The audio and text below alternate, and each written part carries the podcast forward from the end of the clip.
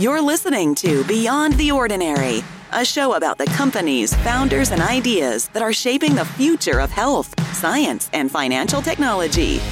Here's your host, Tommy Martin. Hey, everybody, welcome back to Beyond the Ordinary. I'm so thankful you've joined us today, and we have a wonderful guest. His name is Brian Aoaeh, and he actually comes from a village in northern Ghana came over to the United States at age 23 and now is leading a venture capital fund in New York City, of all places. And he has become the next generation supply chain technology venture capital specialist. So we are so thankful to have you here today, Brian. Welcome to the show. Thank you for having me.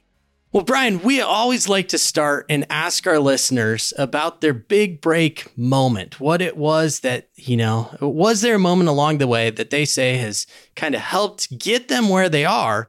And there's a piece of that we're actually going to save. So I've never told our listeners this before, but I'm actually going to tell them what my personal question for the end of our show is.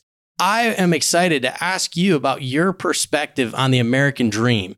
You know, you came here from Ghana at age 23. Yep. So let's save that part for the end. end. Yeah. But anything along the way, I, I would love our listeners to hear how you go from a village from a, a village. yeah. Yeah. From, so, from from going to the farm with my grandpa, who was a subsistence farmer and herding goats and cattle when I was a teenager, to running a venture fund in New York. Yes. So so so there were two big breaks. And I think the the thing that's important for listeners to know about me is that I'm all about information, research, studying stuff, drawing conclusions, and then taking action on what I've learned. And so the first big break was when, after secondary school in Ghana, and I, I decided to take a break from, from school and work for a while, I discovered that some of my schoolmates were coming to the United States to study and on doing a little more research, I discovered that in rare instances, you could win financial aid. And so I did my research, like I said, took the SAT, took the test of English as a foreign language, applied to nine schools, I think. Didn't get into most of them, but got admitted to Connecticut College in New London. And not only did I get admitted, but I won a grant, full tuition and board uh, scholarship so that was the first big break. And so I came here in '97 uh, and and and did my uh, my undergrad. The second big break was in 2008. I had just finished business school. I had been let go from Lehman Brothers. I was unemployed. I was wondering what to do. I had just signed up for the first level of the CFA exam, and then I got an email from a strange organization, an organization I hadn't heard of before. And, you know, they said, We saw your profile online and we're trying to fill an interesting job. And we think you should come and interview. And the job description, you know, made sense in some ways, but didn't make sense in other wait, ways. Wait, so when they reached out to you, Brian, they actually said, "We'd like you to fill an interesting job. We'd, we'd, like you to come and interview for an interesting job." So, oh my goodness! So the recruiter, the recruiter who emailed me was at Vonage, the voice over IP company, but he made it clear he wasn't recruiting me for a job at Vonage. It was at some, but it wasn't clear what this interesting organization, what this interesting job. This sounds very shady at the moment. I'm, I'm quite I suspicious. Mean, I mean, the, the right thing for anyone to have done would be to be like, this is a joke. I'm going to hit delete. This doesn't make any sense. But like I said, I'm, I, I, I'm curious. I'm like, I need to learn more. Ultimately, what happened is it was a job at a single family office as the second employee at that single family office whose responsibility was to figure out how the single family office could start doing direct investing. Okay. So Brian, give our listeners that yeah. that aren't familiar with family offices, just give them a quick snapshot. What is your kind of definition of what a family office is? So a family office is simply, you know, Tommy has done well for himself, probably has built a business, has had a great outcome, has has generated a lot of wealth And at this point in Tommy's life, Tommy doesn't want to spend his personal time managing that wealth. And so he hires people whose job it is to be custodians of, of his wealth. And it can either be in the context of a single family office, which means that the team will just be managing Tommy and Tommy's uh, family's wealth.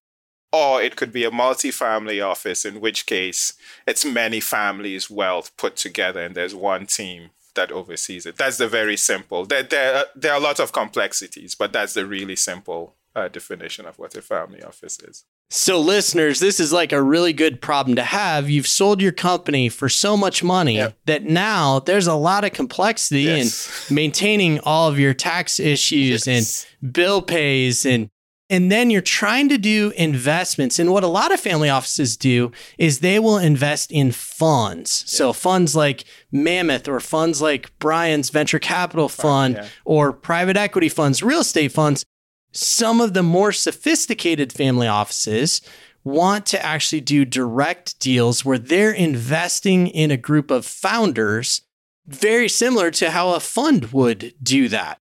And so, what you just heard Brian say is he was brought in at that early stage when that family office was transitioning from doing investments into funds into doing some direct investment where they're investing in one business opportunity at a time. So that's 2008. And so I, I um, you know, I, I go and I interview. And at that point, I didn't have any investing experience, right? Like talking to them was my first exposure to family offices. And so I kept, I kept progressing in the interview and I kept thinking there's no way I'm going to get this job because Wall Street is hemorrhaging people with years and with years of experience who've done this before. There's no way I'm going to get this job. But hey, I keep progressing in the interview, so so why not? And to my complete surprise, at the end of the process, they called me and they said, "Brian, we'd love for you to come and do this." I said, "When? When can I? When can I start?" That's a big one. Did you ever find out? Did you ever get the opportunity to ask them, like, why did you hire me? So, not directly, but between reading between the lines, you know, once I joined and and we were working, I actually spent ten years with the organization, uh, uh, and and the family office is Jeff Citron's uh, family office. So Jeff Citron uh, made his name in high frequency trading, built a company called Datek Online, built another company called the Island ECN. And then his his his most recent uh, venture is, is, is Vonage, the voice of over IP company. So between the lines, I think it was a couple of things. I think one, my knack for being self sufficient in terms of learning things, teaching myself things, and reaching conclusions that make sense. I think that was one. Uh, there was one day when we were in a meeting and he said, yeah, Brian doesn't get intimidated by anyone, which is one of the reasons he's here. And so I think I think that quality of not getting intimidated by, by, by anyone was another. And then I think a third thing that probably played a role is that when I was interviewing, I recognized that I was at a great disadvantage because of my lack of experience. And so I proactively said, look, I know in terms of experience, I don't have what would be ideal on paper. But here is a sample of my work, just to give you a sense of the sort of standards I set for, I set for myself. And I discovered later on that when I submitted my work sample, they went back and asked all the other candidates to submit. a work sample. to submit so, a work sample. And then they asked me if I had another work sample I wanted to submit. And I did. I said, yes, here's another, here's another work, here's another work sample. So, Brian, you just gave some of our listeners uh, really a formula for getting from point A to point B if they're wanting to kind of elevate their game. And so, if I can break that down, I think what I heard you say was part of it was just the this willingness to admit where your shortcomings yes. were and be really upfront with that, not try to hide it. There's a le- there's a layer of trust that that builds immediately with that organization.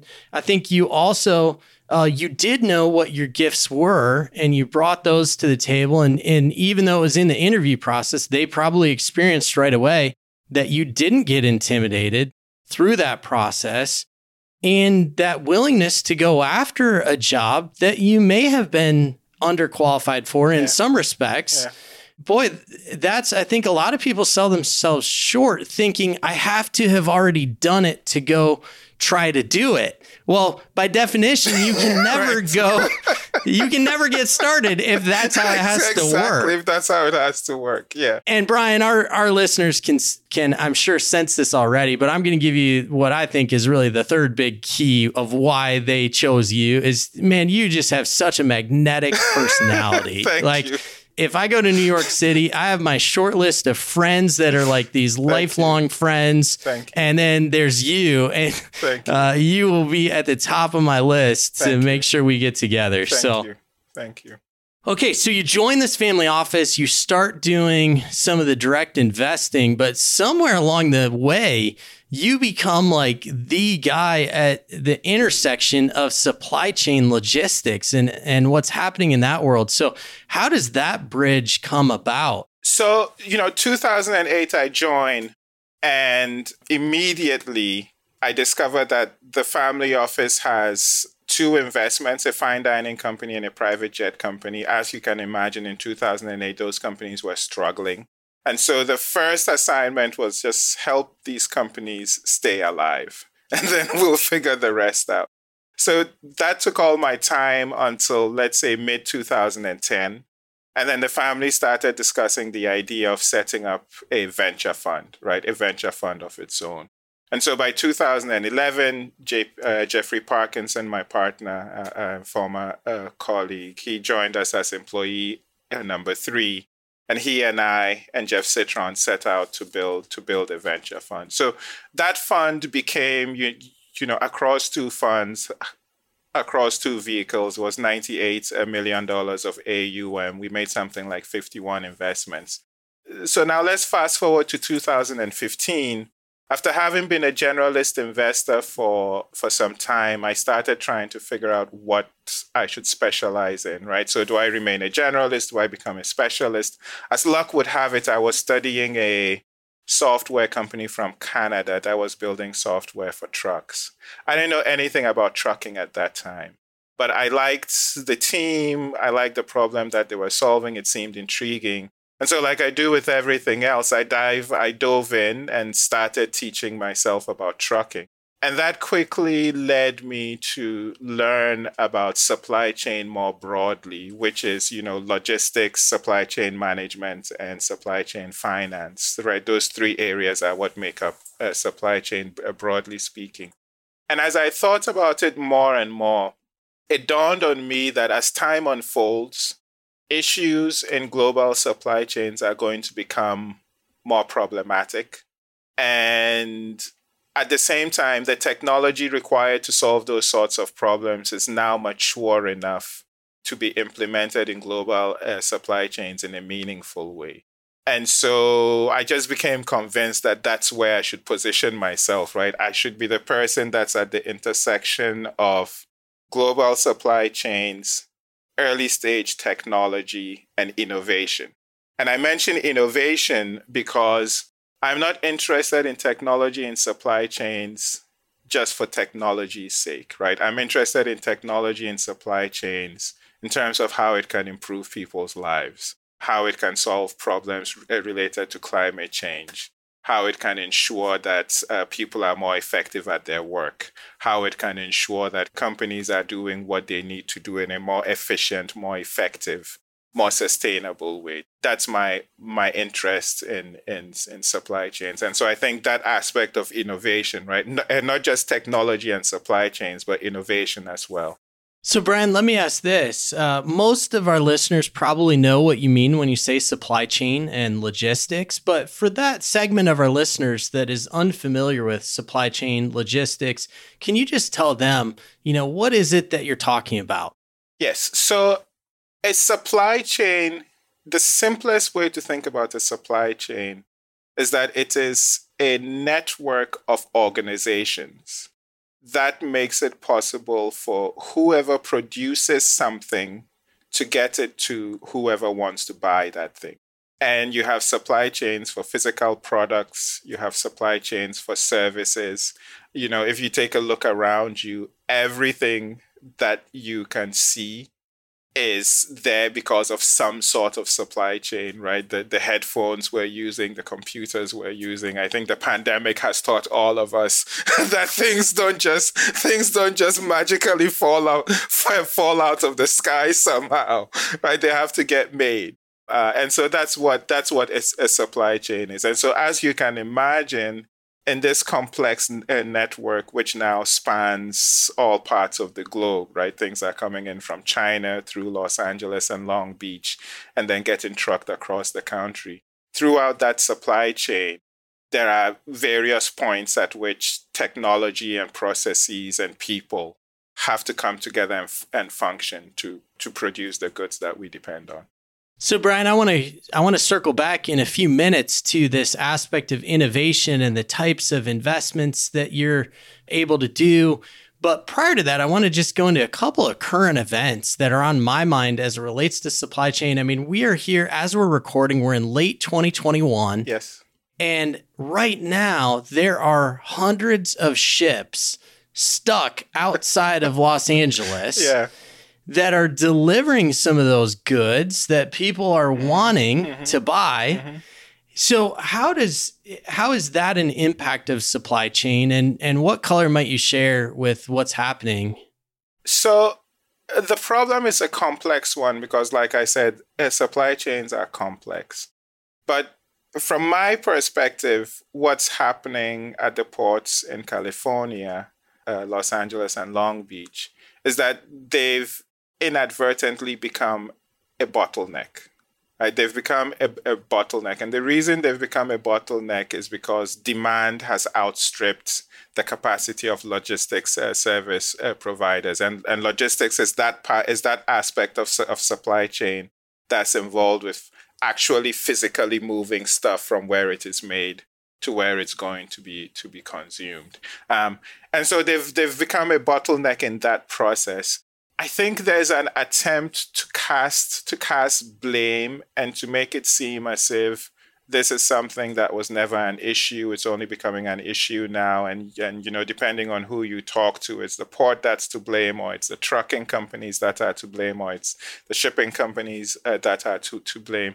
I think it's more it's more nuanced than that. I think for a long time different entities in that chain have not invested in technology as much as they could have.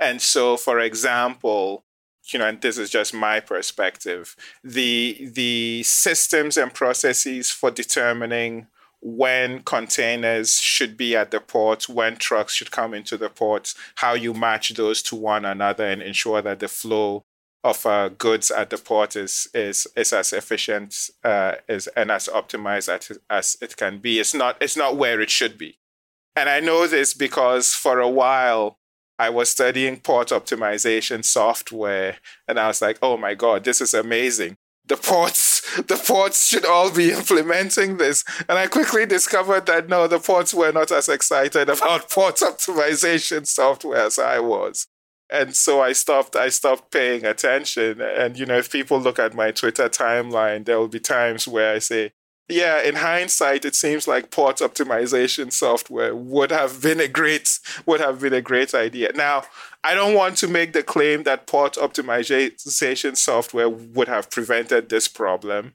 but I think it would have I think it would have helped. Yeah, at least alleviated it. Yes, yes. There, there are articles you read where, you know, truck drivers say something like they're waiting in line to get into the port for something like, I don't know, six hours, five hours, three hours, right? And that's the sort of thing that a software system could prevent. It's it's much better to wait for 30 minutes than to have to wait for four or five or six or even for three hours. That's great. So, the other current event that's kind of transpired in my world, Brian. So, I am a product through and through of the Great Lakes. Mm-hmm. You know, I grew up all over Lake Michigan. Uh, you know, I've lived uh, in the Great Lakes area my entire life. I love it. And one of the things that's been so fascinating to me is when they dug the Erie Canal, they did not assume that boats were going to be as large as they are today. and so here we have this entire uh, entire problem that's caused because they made the canal too, too skinny. Yeah. And now, on top of that, we have all these shipping companies coming in and dumping their seawater ballast into the freshwater Great Lakes, and it's wreaking just absolute havoc on the ecosystem of the Great Lakes. One of the solutions I've heard proposed is that we ought to stop all shipping right at you know the entryway to the Great Lakes and move it all to trucks at that point and that we would actually spend way less if we paid for those trucks than we would pay on trying to just fix the ecology of the Great Lakes every single year. It's like a massive multi-million dollar difference. One of my favorite books of that I read a couple years ago was called The Life and Death of the Great Lakes and it was all about this supply chain and logistics and ecosystem and how they all relate. So when you hear Brian also saying things like it does impact our environment. It does. There, there are huge, huge implications on our environment based on the way that we handle supply chain logistics. That's an excellent point. In fact, the way I describe it is that supply chain and you know wh- whether you want to call it pollution the climate crisis the climate emergency climate change pick your word of choice right lack of lack of good sport fishing also also right it, it, they're, they're opposite sides of the same coin all these issues we're encountering are happening because of the way we have designed and managed our supply chains right how we make things how we transport them how we dispose of waste, right? Whether we're recycling or not, whether we're, we're recycling plastics, whether we're recycling uh, uh, waste apparel. It's all related, uh, just like you said. Well, hopefully that gives a little bit of context of some of the challenges that, you know, that need to be solved. And I'm so thankful that you have an actual venture fund set up that specializes in trying to solve these problems. So tell us more about that. So, how did you actually bridge into having your own venture fund that was actually specializing in supply chain?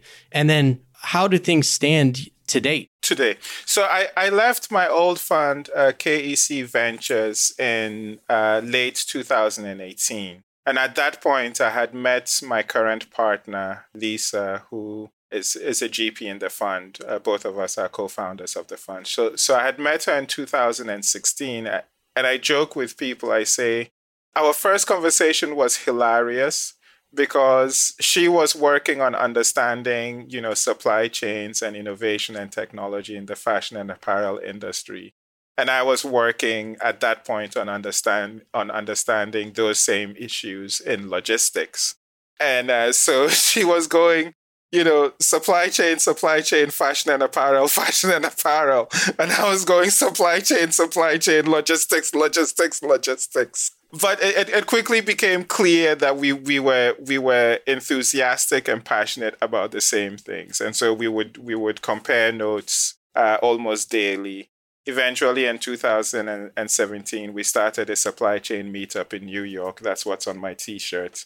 And then when I left my old fund in uh, late 2018, we had we had a conversation, and we said, look, all the evidence we've seen since we first met, since either of us first start, uh, started to study this topic, suggests that this is going to be the biggest opportunity as time unfolds. And so, why don't we go out and build a fund to pursue that opportunity? Uh, where things are right now, we launched a rolling fund on AngelList that's really targeted at individual investors and we just started uh, putting the ink on paper to launch a to, to, to launch an institutional fund for family offices and institutions and endowments and, and corporations that uh, that have an interest in this area too. And what size of a fund are you raising? So uh, the institutional fund, because we're doing it as a 506b, I can't divulge the I can't divulge the details but it's you know it's big enough that institutions that institutions can invest. Um, uh, in fact, I pitched I pitched one large institution just yesterday. For the fund on AngelList, our target is $10 million. Uh, the minimum commitment is $25,000. Again, that's really targeted at individual investors so yeah, the fund on AngelList I can talk about. I can talk about all day. Absolutely. And Brian, you know, so part of my passion for the industry is to move the entire world to 506c. So that would, and, uh, that would be amazing, right? That that would, that would be amazing.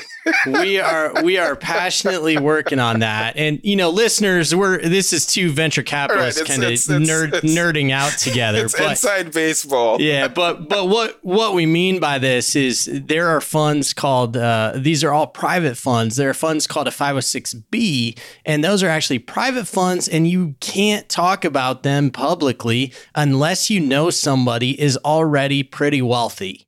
And 506c funds, you're allowed to talk about them yep. publicly. Yep. Uh, you don't have to know if your listener or your audience is already wealthy. You just have to verify that before you allow them to invest. And so that's how you hear us do a commercial in the middle of this show where we actually talk about the Mammoth Health and Tech Fund yeah. because we're a 506c. I can do that and that's why you hear Brian have to have to get very tight-lipped because we the great venture capitalists out there really do have a lot of respect for our regulators and we want to make sure that we honor their expectations. Yeah. And so I appreciate Brian's unwillingness to say it's not him. It's not him being. And listeners are probably like, "Wait, he was so talkative and jovial. Yeah, Why did no. he suddenly become?"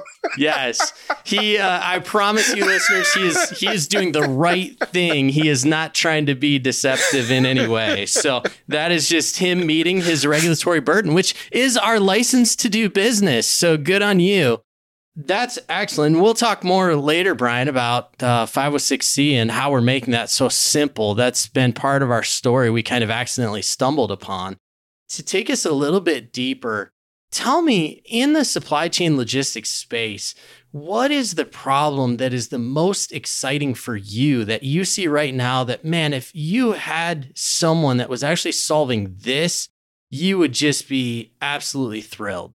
The thing that excites me about supply chain is that there are many problems. there are many problems.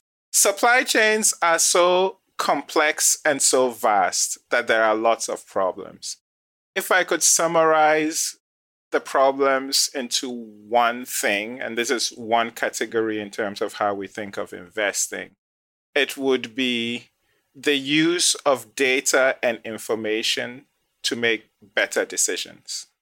I think that's that's the overarching thing. So these days we know that almost everything is producing data at every point in time. So vast quantities of information, vast quantities of data, quantities of information and data that human beings can't always process well. But with the state of computational te- uh, technology these days, we can use the combination of computers and human beings to make better decisions than we could in the past, right? So let's let computers do the things that software and computation does best. And then let's empower human beings to do the things that people do best. I think that's how I would that's how I would summarize it. And the way we think about our fund is as being industry agnostic, right? So think of supply chain as a horizontal that cuts across all industries.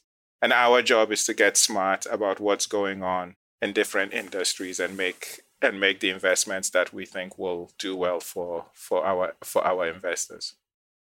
Oh man, Brian, this has been absolutely tremendous. Thank you for sharing. Thank you. And you know, we're moving into my favorite part of the show where I get to ask two questions. The first is the question that uh, everybody's wondering about, which normally is actually something that only I am actually wondering about. And I already let our audience know what I want to ask you about today is actually what I believe uh, a lot of our audience would be really curious to hear. So, you came to America as a 23 year old from Ghana. Yes. Uh, and now you're a venture capitalist in New York. Uh, my question for you is is the American dream still alive? Yes, in my in my opinion, uh, and and again, this is this is my opinion, and, and given my experience, the the American dream is is still alive. I a as a young person in Ghana growing up, it never occurred to me. Um, I never had the desire to go anywhere else to further my my education. It was either I stayed at home in Ghana or Nigeria and did my education there and built a career. Or if I was going to go abroad, it would be to come to, to the United States. And, you know, when I say that, I don't want to to be misinterpreted into uh, the belief that everything is perfect. I think one of the things that I admire about society in the United States is that more so than anywhere else that I have lived, uh, or that I have read about, the United States is the one place where society is willing to grapple in the open with the problems that exist, right? Do problems exist? Yes, they exist. The problems exist. Wherever you go in the world and there are human beings, society is going to have problems. In some parts of the world, those problems are, you know, they're shoved they're shoved in the dark and society pre- pretends no that's not an issue here in the united states as painful and as ugly as it is those problems are dealt with for the most part in, in the open and that's something that's why i say the american dream is is alive and well that yes the problems exist everyday people of different kinds of different uh, persuasions are, are, are trying to fix them. Uh, uh, uh, do they always succeed? No, but at least they're trying. Um, and then, like I said, in my case, I, I, I, I don't think there's another place in the world where someone like me could have had the experience that, uh, that I have had. Um, uh, and, and so, for those reasons, I, I believe that the American dream is, is alive and well. Now, I'll caveat that by saying and this is tied to, I'll tie this back to supply chains and the climate crisis and whatnot.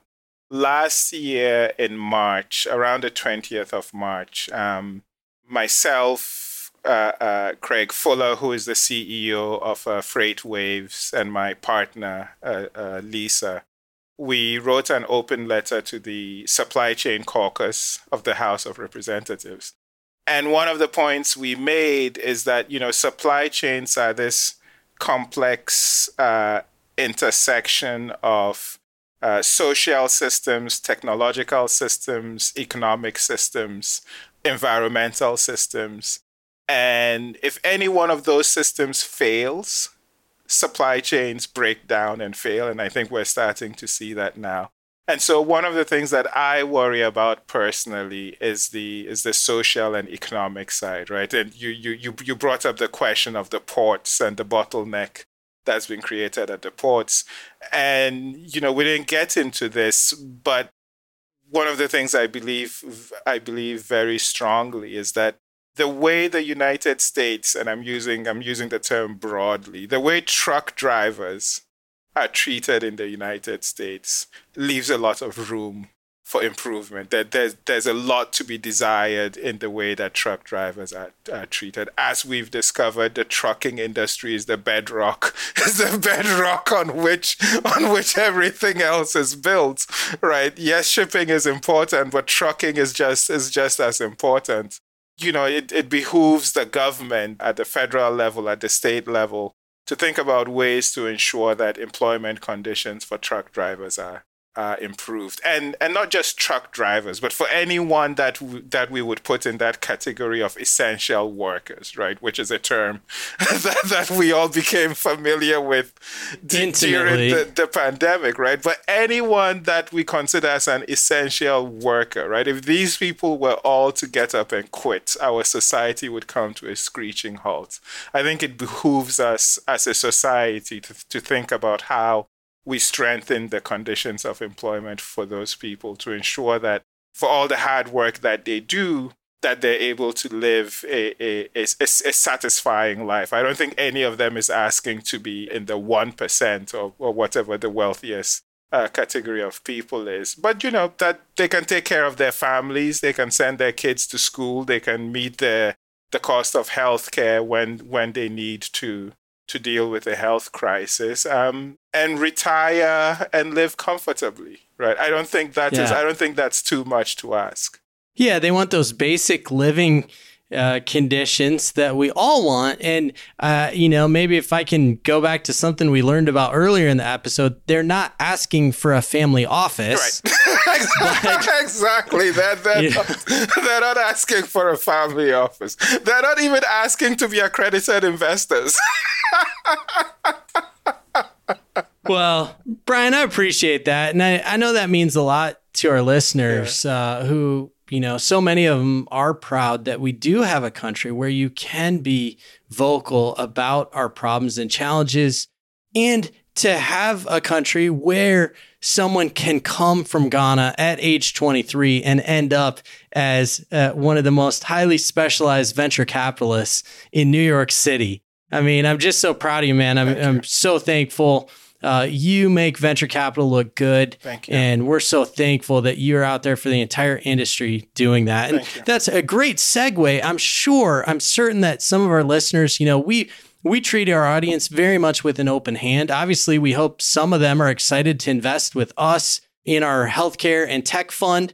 Uh, but we treat our listeners with an open hand, and some of them may be really excited to invest in logistics mm-hmm. and supply chain yep. way more than they care about healthcare.